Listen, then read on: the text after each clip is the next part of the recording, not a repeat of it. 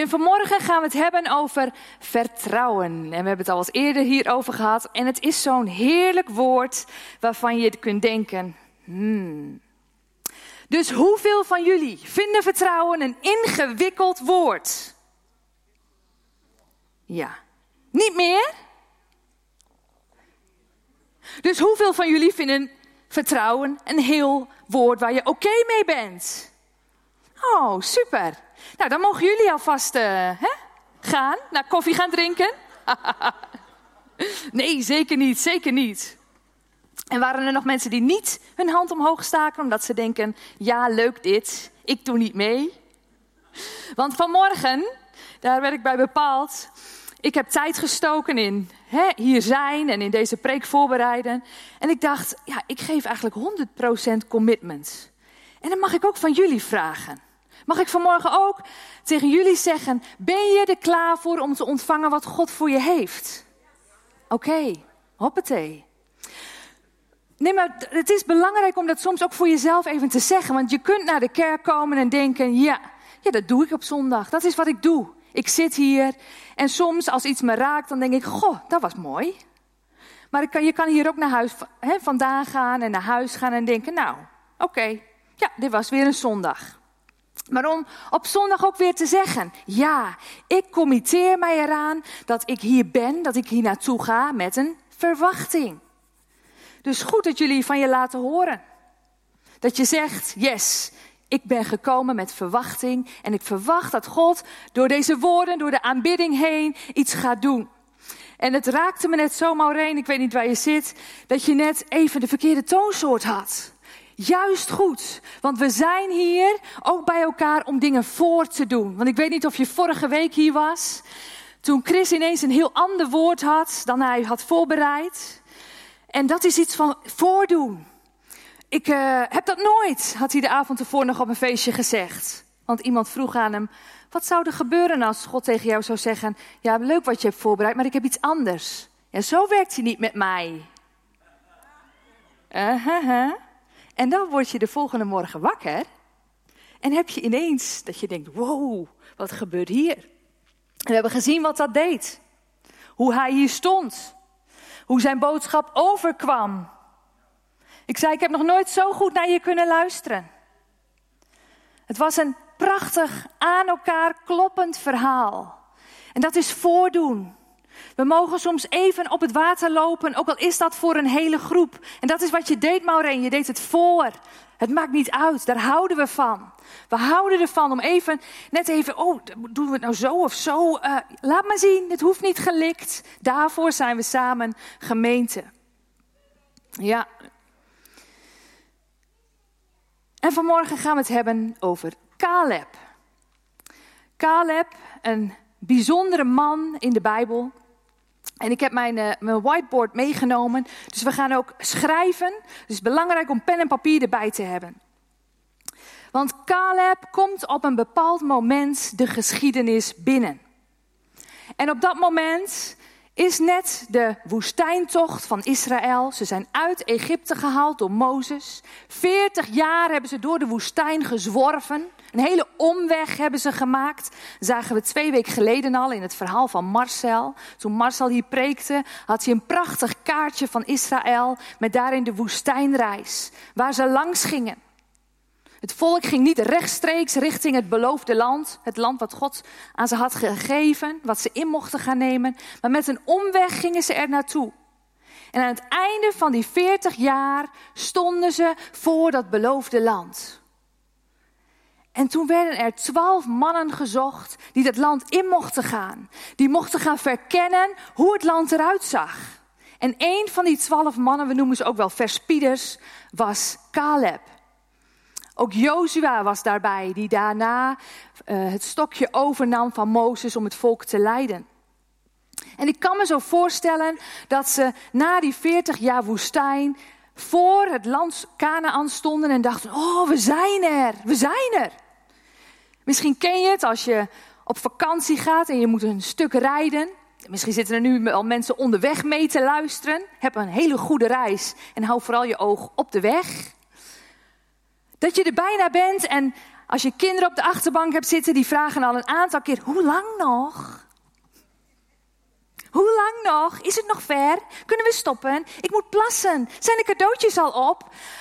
Oh, maar we zijn er. Oh, dat geeft een heerlijk gevoel. Want dat betekent ook al die plannen die je hebt gemaakt. Die zwembaden waar je in zult zwemmen. Die glijbanen waar je van afgaat. Of die wandeltochten die je gaat maken. Of wat je maar hebt gepland. Het staat echt nu voor de deur. Het is heel dichtbij. Je bent er eindelijk. Alle hobbels en bobbels zijn genomen. En hier, op dat punt, komt Caleb de geschiedenis binnen. En Caleb zijn verhaal is heel mooi te duiden aan vier plaatsen in de Bijbel. Vier plekken in zijn leven die belangrijk zijn geweest in de geschiedenis van Israël en waar Caleb de hoofdrol speelde. Ze geven zijn verhaal weer en ze maken ook zijn boodschap duidelijk. En de eerste plaats waar Caleb ons mee naartoe neemt, is de woestijn van Paran. Dus die schrijven we op. De woestijn van Paran.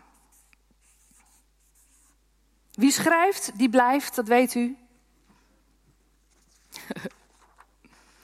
En het is ook de laatste woestijn die ze zien. Dat hopen ze in ieder geval. En Paran betekent een plaats van holen en spelonken. En ook dat is goed om even te weten. Dus holen en spelonken. Want dat gaan we verderop in het verhaal zien. Hoe prachtig weer die lijn is die God ook in dit verhaal... van een man die eigenlijk maar op een paar, een paar keer in de Bijbel voorkomt. Hoe God daar doorheen werkt. In die laatste woestijn staan ze nu. En het karakter van een woestijn is een plaats waar de dood heerst. En het volk Israël heeft dat in al die jaren daarvoor gezien. Ze hebben veel meegemaakt. We kennen de verhalen. Wat Marcel daarover deelde was ook vooral hè, hoe ongelukkig het volk steeds weer richting God zich uitte. Ach, waren we maar. Ach, waarom? Ach, en nee, dit is niet goed. Dat... Ze waren niet echt goed van vertrouwen in al die veertig jaar. En nu, met de eindstreep in zicht, stonden ze in die laatste woestijn. Maar deze woestijn was geen eindstation. De verwachting was er. Als we nu oversteken, als we nu doorgaan, dan zijn we er. En Caleb en Jozua met nog tien verspieders werden het beloofde land ingestuurd.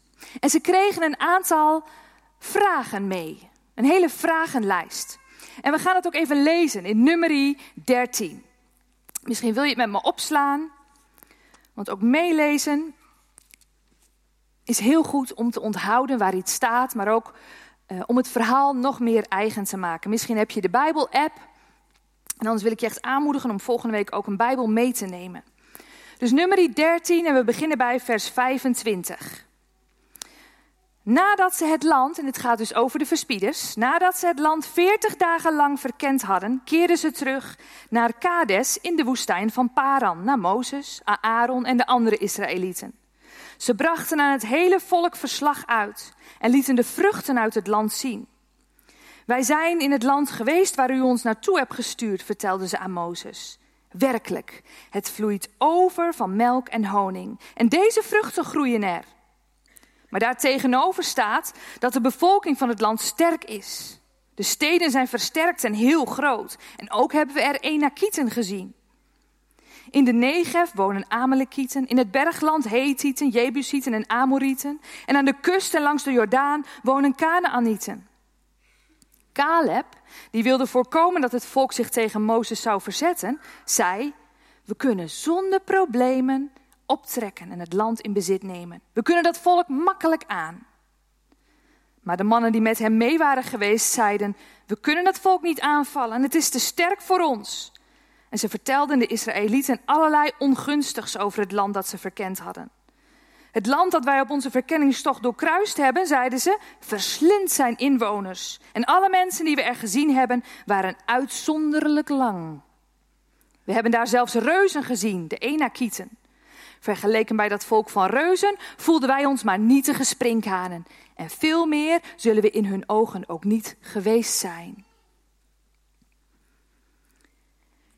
Dus ze worden gevraagd om het land te verkennen. En ze krijgen van Mozes een vragenlijstje mee. Die staat iets eerder in het hoofdstuk. Hoe is het land? Is de bevolking sterk of zwak? En de, ant- de antwoorden komen al in dit stuk. Het land vloeit over van melk en honing. Het land is sterk. Wonen er veel of weinig mensen, had Mozes gevraagd. Veel. Woont de bevolking in gewone dorpen of in vestingsteden? Ja, in hele sterke steden. Is de grond vet of schraal? Vet, want wederom, het vloeit over van melk en honing. Groeien er bomen? Jazeker, er groeien bomen. Vijgenbomen, want ze namen vijgen mee. Maar dat niet alleen. Er groeien ook struiken, want ze namen gra- granaatappels mee terug. En als vaste plant groeien er druivenplanten, want ze namen, namen een enorme druiventros mee die niet geteeld kon worden door één man. Als wij in de winkel een druiventrosje halen, dan haal je hem uit het bakje en dan valt er vaak nog wat van af. Nou, dat is niet even niks in vergelijking met dit. Ze hadden echt grote stokken en daar hingen enorme trossen aan. Over de top, zouden we zeggen. En dat land had God aan hen beloofd. Zo hoog legde hij de lat voor zijn volk. Want niets was te weinig. Voor zijn kinderen. Wat een land. Maar van de twaalf verspieders zagen tien dat helemaal niet zitten. Er zijn reuzen. Sterke steden. We komen dit land nooit in. We stellen niks voor. Ik voel me sprinkhaan als ik zie wat zij doen. En zo kijken ze ook naar ons.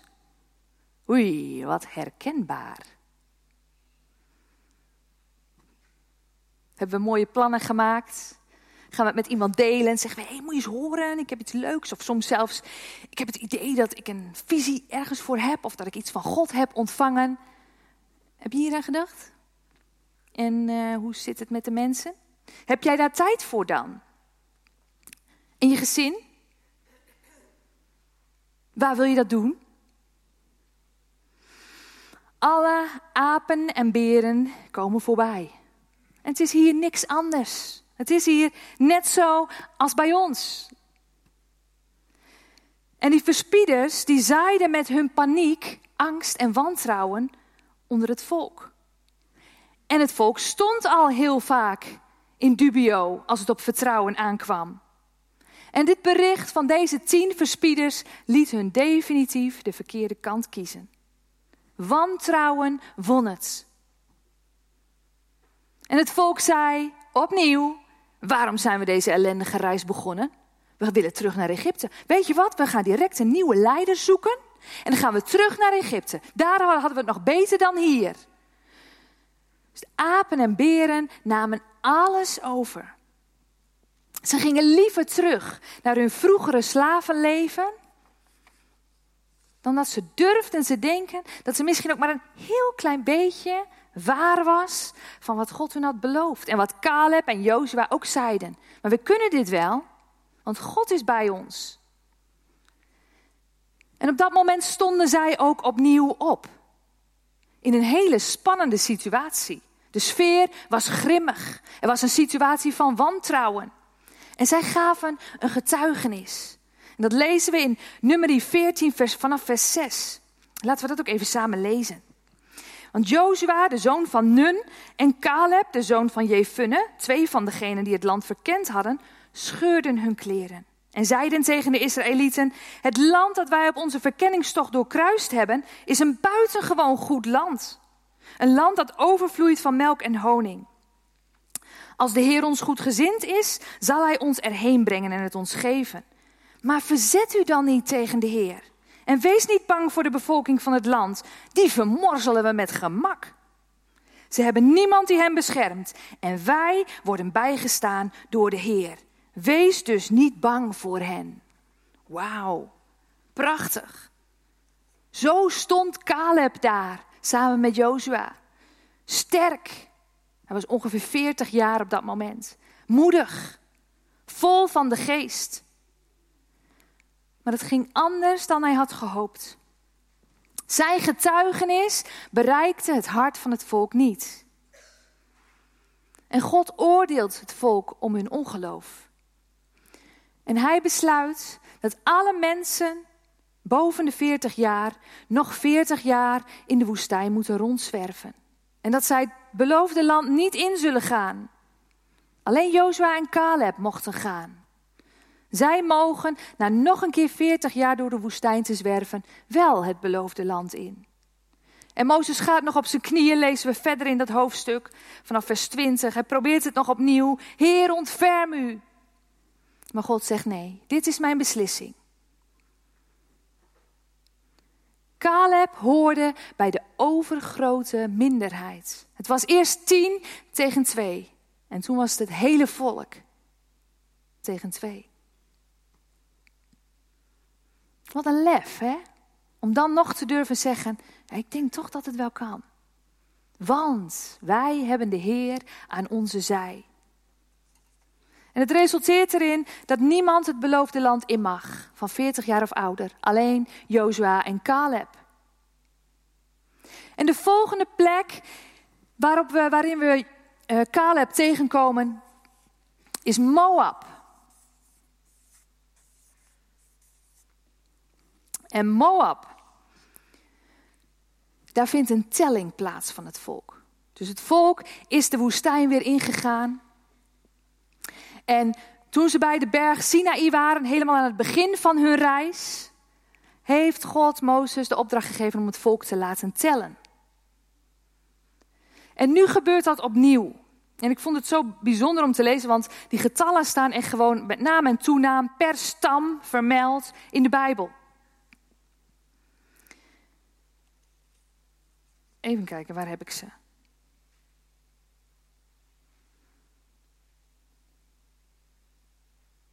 Ja, dat staat inderdaad, ja, staat in hoofdstuk één. Het waren dik zeshonderdduizend mensen die toen geteld werden. De Levieten werden daar buiten gehouden, dat waren tweeëntwintigduizend mensen. En nu, heel veel jaren later, werden ze weer geteld. En was het getal ongeveer hetzelfde. Opnieuw zeshonderdduizend mensen en de Levieten drieëntwintigduizend. Dus in principe was het aantal gelijk gebleven. Alleen wie, om wie het ging, was totaal anders geworden. En het mooie hierin is ook, viel me op, dat Caleb komt uit de stam Juda. En de stam Juda, daaruit wordt later ook Jezus geboren. En dat was de grootste stam van het hele volk. Al toen bij de Sinaï, dus toen ze uit Egypte waren vertrokken. En ook op dit moment, als ze opnieuw, na die nog een keer veertig jaar door de woestijn hebben gezworven, het land mogen veroveren. En dus die nieuwe telling van het leger, want zo wordt het volk genoemd, want God heeft een leger nodig om Kanaän binnen te komen, worden ze opnieuw geteld. En met deze telling breekt een nieuwe periode aan. En Moab betekent nageslacht van de vader. En dat is weer goed om dat op te schrijven, want ook dat heeft straks in de lijn een hele mooie plek. Dus het nageslacht van de vader wordt opnieuw geteld. Er wordt een getal aangegeven. De stammen zijn weer goed in beeld. Hoeveel mensen hebben we? Want het helpt ook straks bij het verdelen van dat beloofde land. Dus die nieuwe telling vindt plaats. Een hele nieuwe generatie is opgestaan. De oordeelstijd in de woestijn is voorbij. En alles is nu gericht op inname van dat beloofde land. En die telling, dat vaststellen van hoeveel mensen er zijn, de omvang van de stammen, dat is nodig om een eerlijke verdeling van het land te garanderen. En zowel die eerste telling als deze telling, die markeren een overgangsperiode. In hoofdstuk één, toen ze net waren vertrokken, stond het, het, vert- het vertrek van de Sinaï centraal. En deze tweede telling staat de voorbereiding op inname van het beloofde land centraal. En Jozua mocht het volk leiden het beloofde land in. Maar het land moest eerst veroverd worden. En als eerste komen we het verhaal van Jericho dan tegen, waarin Ragab een belangrijke uh, plek speel, uh, een rol heeft. Dan weet u even in de tijd waar we zitten. Dat was het eerste, de eerste stad die veroverd werd door het volk Israël toen ze Kanaän binnengingen. En even weer terug naar Caleb. Hij is dus begonnen in de woestijn van Paran. De woestijn die bekend stond eigenlijk met holen en spelonken. En dus eigenlijk stond voor de dood. Toen waren ze in Moab, waar het nageslacht van de vader geteld werd. Waar heel duidelijk werd, dit zijn wij. En nu komen ze aan als derde in Gilgal. En Gilgal betekent omwenteling.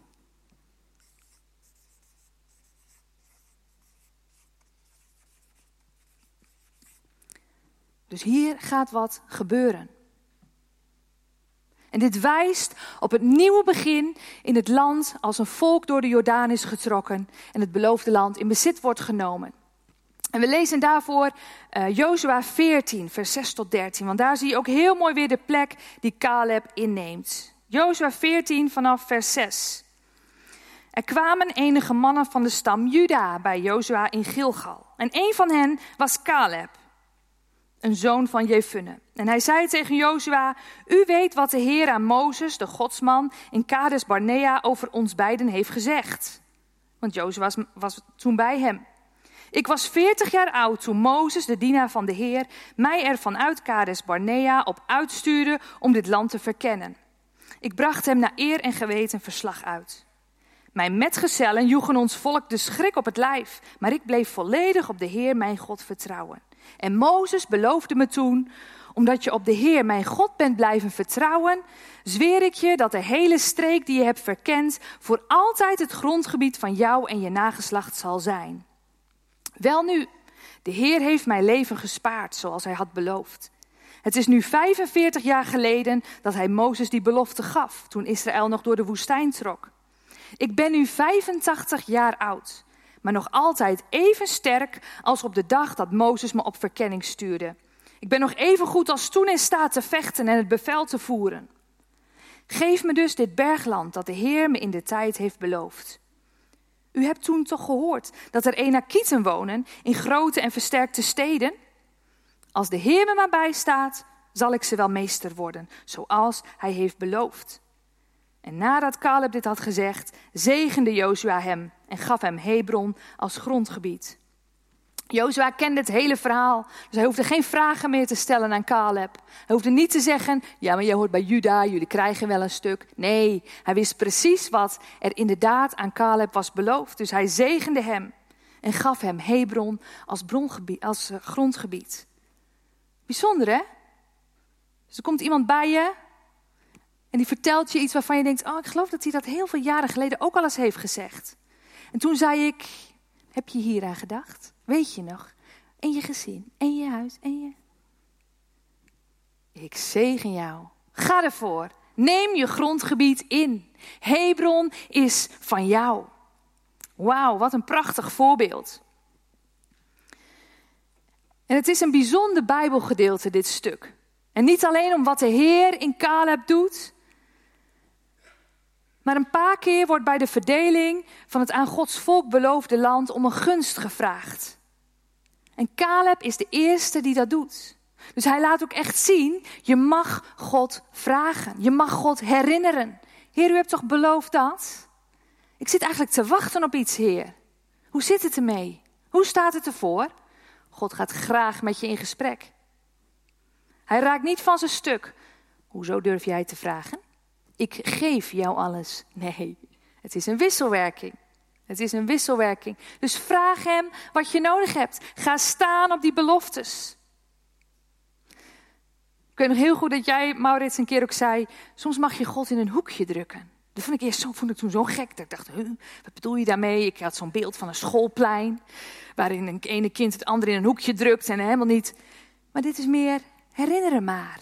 Zo bedoelde je dat. Dat weet ik nog heel goed. Heeft indruk op me gemaakt. Je mag God in een hoekje drukken. Vraag hem maar. Hoe zat het ook alweer?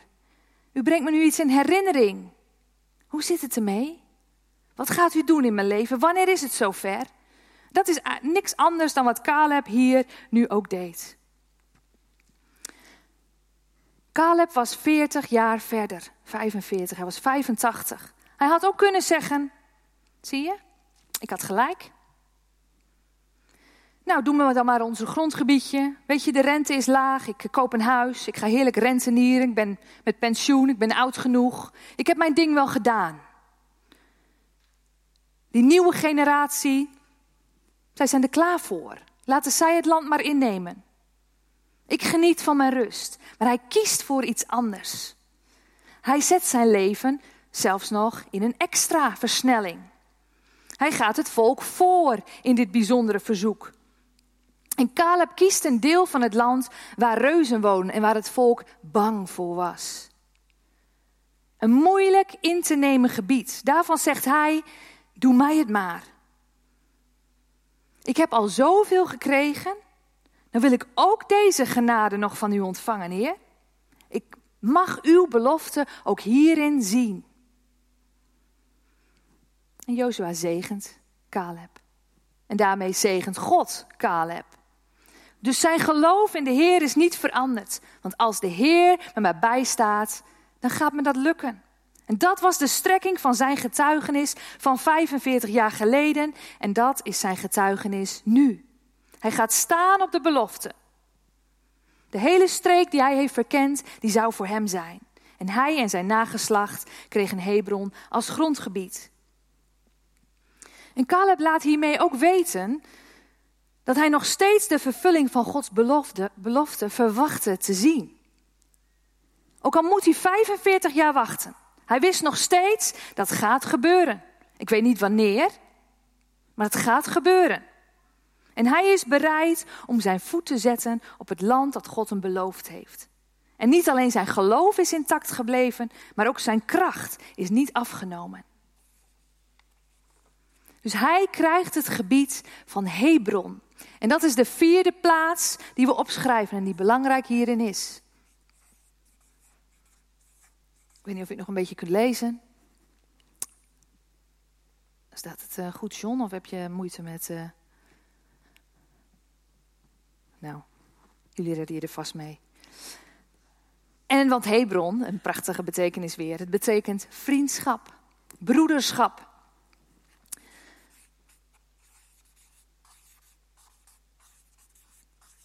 Hebron, vriendschap. Het leven in dit nieuwe land is door God gezegend. En hij wil niets liever dan die vriendschap, die broederschap daar versterken. Dit is jullie land. Neem het in. Het hoort bij jullie. Vanaf het begin heb ik gezegd dat dat jullie land was. En dat is het nog steeds. Het gaat niet vanzelf, want Caleb moet veel volken overmeesteren. Hij moet reuzen verslaan. Maar dit is het. Dit is jullie land. Dit is waar ik je plaats. Hier is het. Vecht ervoor. Werk ervoor. En Hebron was onlosmakelijk verbonden met de aartsvaders van Israël. Misschien weet je het nog. Toen Abraham op reis mocht gaan, kwam hij terecht in Hebron. In Hebron is zijn vrouw Sara begraven. Later werd hij zelf daar begraven. En ook zijn zoon Isaac en Jacob. Dus Hebron, een hele belangrijke plek. En onder Caleb, die versloeg de reuzen. Maar Hebron werd een priesterstad. Dus de zonen van Aaron gingen er wonen. Dus reuzen maakten plaats voor hoge priesters. En als je daarover nadenkt, wat die plek dan zegt. En ook voor het nageslacht van Caleb. Want wie zit er in dat nageslacht? Jezus. Hebron. Caleb. Juda. Jezus. De reuzen werden verslagen en de hoge priesters namen het in. De grootste hoge priester die wij kennen. Jezus. Daar begon God al zichtbaar te maken en op zoveel meer plekken in de Bijbel, maar ook hier al. Hoe zo'n kleine plaats als Hebron, waar hij met Abraham al begon, doorwerkte. En als je ziet hoe hij het volk heeft geleid. In dit kleine stukje, in die vijfentachtig jaar van Caleb, of eigenlijk maar vijfenveertig, want hij kwam in beeld toen hij veertig was. In de woestijn van Paran, een plek van dood. God benadrukte, maar dit is mijn volk. In Moab zei hij, dit is mijn nageslacht. Dit zijn jullie, de nieuwe generatie die het nieuwe land gaan innemen. En er kwam een omwenteling. En die ging over in vriendschap. Zo'n prachtige lijn die wij ook nu nog steeds mogen volgen. De reuzen maakten plaats voor hoge priesters. De apen en beren maakten plaats voor vertrouwen. En ergens in dit verhaal en in al onze verhalen zit dus Gilgal, de plaats van omwenteling. Als we in een plek van dood zijn, en het kan echt heel groot klinken, is het soms nodig om eerst even stil te staan. Oh ja, ik ben het nageslacht van de Vader en met mij nog vele anderen. Ik heb beloften in de Vader. Wat heeft hij tegen me gezegd? Je mag stilstaan bij wat daar is gebeurd. Als je van iets ouds naar iets nieuws gaat, gebeurt dat nooit in één keer. Daartussen zit altijd een ondertussen. En de tijd die dat nodig heeft, dat is het nageslacht van de Vader. Om daar te kijken wat er is gebeurd in het verleden, wat nodig is voor het heden, voor de toekomst. Om daarbij stil te staan en daar gewoon de tijd voor te nemen. Kom je vanzelf terecht bij de omwenteling. Dan merk je, hé, hey, het gaat weer wat makkelijker. Ik merk dat ik weer wat lekkerder zit. Ik ben nu dichter bij het nieuwe dan dat ik was bij het oude. Ik heb heftige dingen in mijn leven meegemaakt, maar ik merk dat ik weer lach.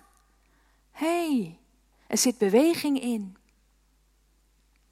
Ik heb het zelf ervaren toen ik hier een aantal jaar geleden begon als voorganger. Toen zat het jasje me heel strak. Ik dacht, oeh, ik moet aan voorwaarden voldoen en ik moet me aanpassen. En nou, dat was best wel spannend. Ik moet mensen tegemoet komen.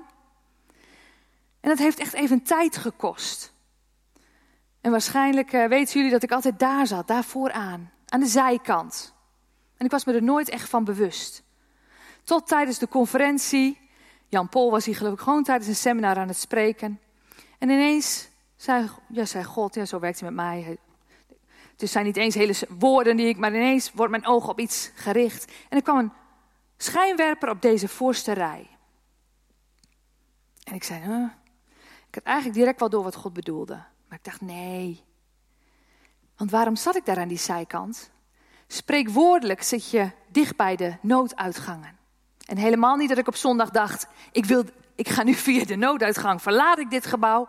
Maar wel in mij. Er is ergens nog een ruimte dat ik er zo uit kan stappen. Ik doe dit wel, maar ik heb zelf de keus.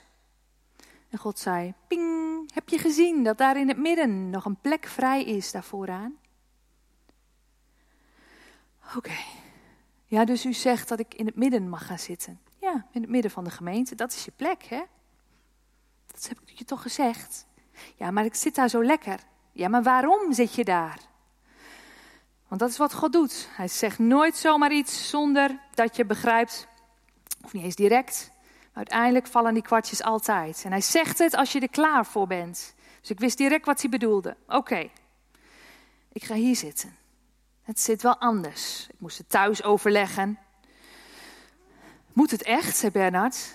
Nou ja, ik zei ja. Ik heb, ik heb eigenlijk al wel ja gezegd. Sorry. Oh, en toen, toen we thuis waren was het nog vrij makkelijk. Oh, nou oké, okay, is goed. Ja, nou ja, als jij denkt dat het belangrijk is. Maar toen we de eerste keer hier kwamen. En hij wilde zo met mij daar naartoe lopen. Ik zei, oh nee, we moeten ja hier. Oh nee hoor, zei dit. Het is echt niet... Uh, en dan zitten we vooral die mensen hier. En die, die zitten eigenlijk vooraan. En ja, nou ja, jij mag best daar gaan zitten, maar ik moet hier. Maar dat is zo'n moment van omwenteling. Zo'n plek dat je... En zo hebben we allemaal van die begin en eind en tussenfases.